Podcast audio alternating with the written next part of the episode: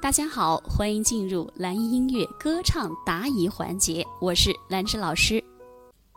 喉头应该处在什么样的位置？应该把喉头往下落吗？好，千万不要刻意去纠结你的喉头一定要摆在哪儿，一定要摆在哪儿啊！哎，老师，我摆在我的肚脐眼这儿，老师，我摆在我的这个呃锁骨这儿，老师，我摆在我的这个心脏这儿啊，不需要刻意追求，就是我们喉头是自然的，不说话的时候那个喉头是什么呀？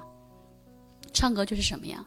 你只需要找到吸气的状态，吸气的那一瞬间，你的喉头是相对来说是往下的，你保持它尽量的往下，你的气息稳住了，你的喉位其实也是相对比较稳定的，对，气息稳住了，你的喉位也会相对比较低一点点，但是它毕竟喉头长在我们的身。就在我们的声带那儿嘛，我们发声要靠声带。难道我们喉头一直保持低喉位，不能浮动吗？不可能不浮动啊！可能美声会更严格一些。那唱流行歌，喉头不可能不浮动，上下浮动是很正常。但你的喉位不要太高就行了。你只需要记着，哎，在吸气的，保持吸气的那个状态，哎，相对稳定就可以了。因为相对稳定，我们的气息比较比较深。然后发声会容易落在气上，然后不会容易提喉。你提喉的话，气息也就浅了，然后你的喉咙就会用力了。门前老树长新芽，院里枯木又开花。千万不要，门前老树，你去压你你特刻意去追求喉位很低很低，一定会压喉的。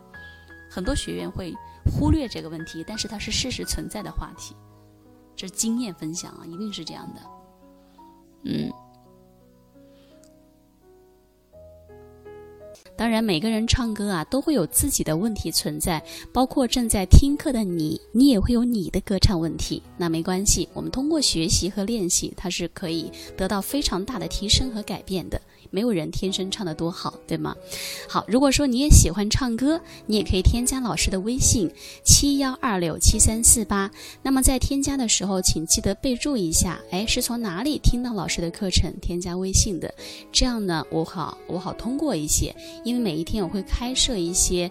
名额啊，因为每天加的人比较多，然后我看到你的验证的信息，哎，我就会及时的通过，然后你可以把你的歌唱问题，把你的歌曲可以发给老师，跟你进行交流和指导。